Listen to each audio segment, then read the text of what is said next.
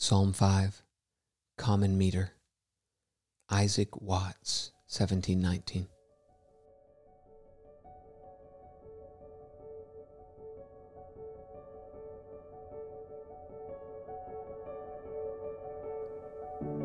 Lord, in the morning thou shalt hear my voice ascending high.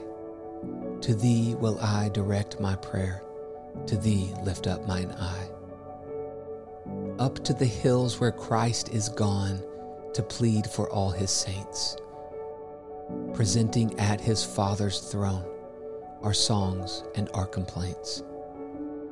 Thou art a God before whose sight the wicked shall not stand.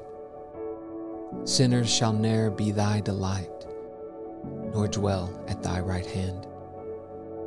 But to thy house will I resort to taste thy mercies there. I will frequent thy holy court and worship in thy fear. O may thy spirit guide my feet in ways of righteousness. Make every path of duty straight and plain before my face.